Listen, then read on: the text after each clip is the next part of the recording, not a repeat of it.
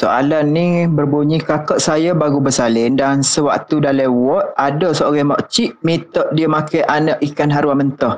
Katanya elok untuk wanita selepas bersalin. Betul ke kalau dari segi perubatan?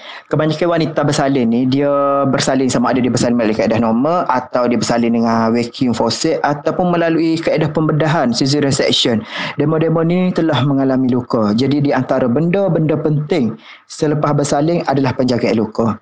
Kita nak pastikan bahawa tiada jangkitan kuman pada luka yang boleh mengakibatkan komplikasi-komplikasi lain, dan yang kedua kita nak luka bersalin tadi cepat sembuh. Okay, bagi elok jangkitan kuman pada luka tu, luka bersalin tadi tu mesti selalu dibersihkan dan juga dikeringkan, dan kita juga wajib menjaga kebersihan bukan sekadar kawasan luka tetapi kawasan sekitar luka tadi. Untuk memastikan luka bersalin tadi cepat sembuh, kita kena ada dua benda. Yang pertama protein dan juga oksigen. Dua-dua benda ni membantu proses luka untuk sembuh. Jadi protein yang bagus adalah protein daripada sumber daging putih. Daging putih ni ayam ataupun ikan.